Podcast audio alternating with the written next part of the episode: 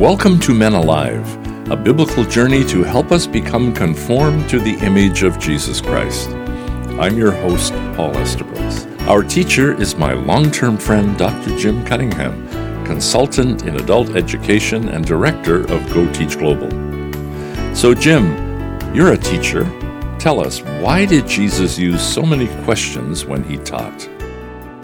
That reminds me of a story about questions told by Tony Campolo. He once described the difference between his Jewish neighbor's mother and his Italian mother. The Jewish mother called from the door as they left for school in the morning, saying, Abe, did you remember your books? Tony's mother would call out, Tony, don't forget your lunch. Supposedly, a Jewish parent, upon the arrival home of their child from school, never asks the typical Gentile question, What did you learn today? That's a cognitive issue. Instead, a good Jewish mama asks her child, What good question did you ask the teacher today? Jesus was Jewish. He knew how to both ask good questions and answer questions from those around him. Richard Rohr wrote a book called The Questions of Jesus. He says in his foreword, I am told, for example, Jesus is asked 183 questions, directly or indirectly, in the four Gospels. Do you know that he only answered three of them the others he either ignored, kept silent, asked them a question in return, changed the subject, told a story, or gave an audiovisual aid to make his point, or told them it was the wrong question, revealed their insincerity, or made the exact opposite point, or redirected the question somewhere else. So, Paul, before we look at some of the good questions Jesus asked, do you remember any of the three questions Jesus answered directly? Well, at Jesus' trial, Pilate asked Jesus, So you are a king then? And Jesus said, Yes, I am a king. I was born for this. That's found in John 18:37. Right. And the second one was more of a request than a question. His disciples asked, Lord, teach us how to pray just as John taught his disciples. And he said to them, This is how you pray. And he taught them the Our Father. Luke 11 1. And to test him one time, one of the Pharisees put to him a question Master, which is the greatest commandment of the law? And Jesus said, You must love your Lord your God with all your heart and all your mind and with all your soul. And the second is like it. Matthew 22, 36. This one question he answered directly and forthrightly. So the lesson is to discern the heart of the person asking the question. You almost have to finish the question before you answer. For example, Corrie ten Boom had Nazi soldiers come to her home during the Second World War and ask, Do you have any Jews in your home? She knew their heart and their plan, so even though she was hiding Jews in her home, she answered, No, I do not have any Jews hiding in my house. And then silently she finished the question that you can come in, find, arrest, take out, and execute. She finished the question and considered the motive of the questioner. In some cultures, questions that begin with why are considered difficult because they imply questioning the wisdom of something. For example, why did Jesus not answer the person's question directly? That would be interpreted as implying that Jesus should have answered directly instead of the way he did. Also, in some cultures, it is considered insulting for a student to ask a question of his teacher. One Western adult educator tried to generate discussion with a question a student replied, Why are you asking us? implying that he was doing something improper. You are the one who knows these things, and you should be teaching us about them. one needs to know the culture in which one is teaching and how people use questions in that culture. A good question reflects the spirit of man's search for truth. I had to learn the art of answering a question with a question the hard way. When our family moved to Jerusalem for my doctoral studies, we were initially appalled at the bluntness of Israelis in asking personal questions. In our culture, these personal questions would be deemed rude or inappropriate. One Israeli friend who had been to America had a young grocery store cashier in Los Angeles greet her with the question, How are you today? Israelis regarded this as an inappropriate personal health related question. She promptly suggested that was none of the clerk's business, especially a clerk she had never met before. Great story, Jim. Before you continue, let me remind our listeners that this is Men Alive with Dr. Jim Cunningham from Go Teach Global.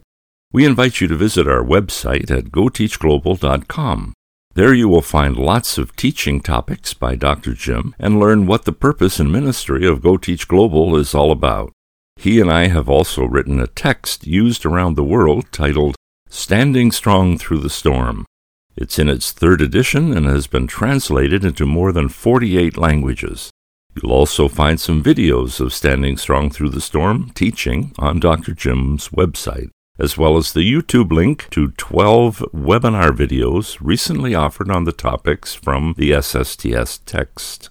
While there on the Go Teach Global website, you can see and listen to all or any of the episodes of this radio program and podcast, Men Alive. As of this recording, there are 128 programs there on many different topics, as well as comments from you, our listeners. Another of Dr. Jim's website pages allows you to download all the free documents offered here on the Men Alive programs. There is one we want to especially highlight on this program. It is titled Live the Jesus Way. Dr. Jim and I want to see everyone living the Jesus way, and that's why we're offering this special digital booklet. It contains 30 daily devotionals based on verses from two sources of the New Testament, where Jesus identifies the key elements of his unique teaching. Each devotional highlights a scripture passage with a short comment and often concludes with a story. Then there's a response and a prayer at the end. We believe it will encourage and help you reflect the grace and character of Jesus of Nazareth to each person you meet in each of your roles as a man. Live the Jesus Way is free for the downloading at www.goteachglobal.com. And of course, you can always contact Dr. Jim with your questions at menaliveuntogod at gmail.com. That's menaliveuntogod at gmail.com. Jim, now it's my turn to ask a question. Why did you choose Israel as a place to study? Paul, I was repeatedly asked whenever I introduced my research topic, why did you come to Israel? With a name like Cunningham, the Israelis knew I was not Jewish, but was in fact a practicing Christian. Why then did I bring my wife and two sons and invest a year of my life studying adult education in Israel? No matter what I said or answered, they would not believe me and were suspicious that I was there as a spy or a missionary. After many futile explanations, I discovered how to answer the question in a somewhat Jewish fashion. I responded with another question. When they asked, Why did you come to Israel? I would answer, Does a woman ever wonder what it is like to be a man? The questioner would begin to stroke their beard and think about my question. Hmm, does coming from as taught in the Torah cause a woman to wonder what it would be like as part of her understanding of self identity? Does coming from Judaism make a Christian wonder what it would be like to be a Jew? If my questioner answered, of course, I would then add, perhaps that's why I chose to come to Israel. The questioner was satisfied, even though I had never had to answer his question directly. So, why do we ask questions? There are four reasons for questions to clarify, to understand, to challenge, or to encourage. We desire to be conformed to the image of Jesus Christ. We want to know the truth that will make us free, and we want to do the will of God which brings us joy and moral health. Good lawyers often ask a question of a witness for which they already know the answer. In essence, a lawyer can lead a witness by making them give answers to reveal the truth. When it comes to questions, most mothers are honorary Jewish lawyers. That is why a well crafted question is so valuable.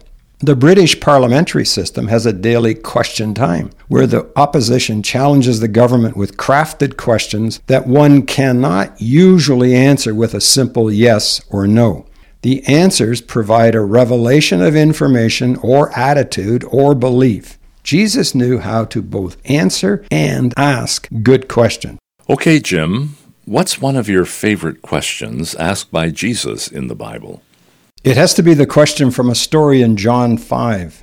Jesus went up to Jerusalem for one of the Jewish feasts. As he came near the sheep gate, there was a pool surrounded by five covered colonnades. Here, a significant number of disabled people were lying around blind, the lame, the paralyzed, all waiting for an angel to come and stir the waters. The first person in the pool after the water stirred gained healing. So, this one poor invalid guy had been lying around this pool for 38 years. When Jesus saw him lying there and learned that he had been in this condition for such a long time, Jesus asked him this question Do you want to get well? John 5 6. Do you find that question a little strange, Paul? Of course, the invalid wants to be healed. That is why he's there. However, Jesus knows his heart. He made excuses. I have no one to help me into the pool once the water is stirred. While I am trying to get in, someone else goes down ahead of me. That's in John 5 7. The man is saying, I tried to heal myself, but I failed. Exactly. So in reality, Jesus is asking, Are you ready to quit making excuses and accept the consequences of what it will mean to be healed? The man would no longer be dependent on others and no longer able to make excuses. He would now be accountable for getting a job, earning his daily bread, and being a productive citizen. No more begging, handouts, or excuses. Do you want to be healed becomes a valid question. Asking and answering questions is an acquired skill that we as men need to learn in our homes and in our relationships. One author said, Life is about discovering the right questions more than having the right answers. A discerning and inquiring spirit will make us a discoverer in touch with our deeper unconscious and the deeper truth, whereas a glib, I have the answer spirit makes us into a protector of cliches. We want adults to learn and be actively participating in learning. But do we want to be conformed to the image of Jesus Christ? That's the question that we must answer for ourselves. If yes, then we need to learn how to give an answer for the hope that lies within us to everyone that asks. Keep learning, keep studying the Bible, and keep asking and answering good questions. Thanks, Jim. There you have it for today, men. We become alive unto God when we become conformed to the image of His Holy Son, Jesus of Nazareth. Do you know Jesus as your Savior and Messiah? That is the most critical question you need to answer. Jesus says, I am the way, the truth, and the life. No one comes to the Father except through me. Will you receive him today as your Savior? Let us know if you do, so we can rejoice with the angels in heaven that you are now his child. For information or questions, contact Dr. Jim at his email address, menaliveuntogod at gmail.com. That's menaliveuntogod at gmail.com. Men Alive is a production of Go Teach Global. Go to our website at goteachglobal.com. Until next time, I'm your host, Paul Estabrooks, encouraging you to be men alive, transformed into the image of Jesus Christ.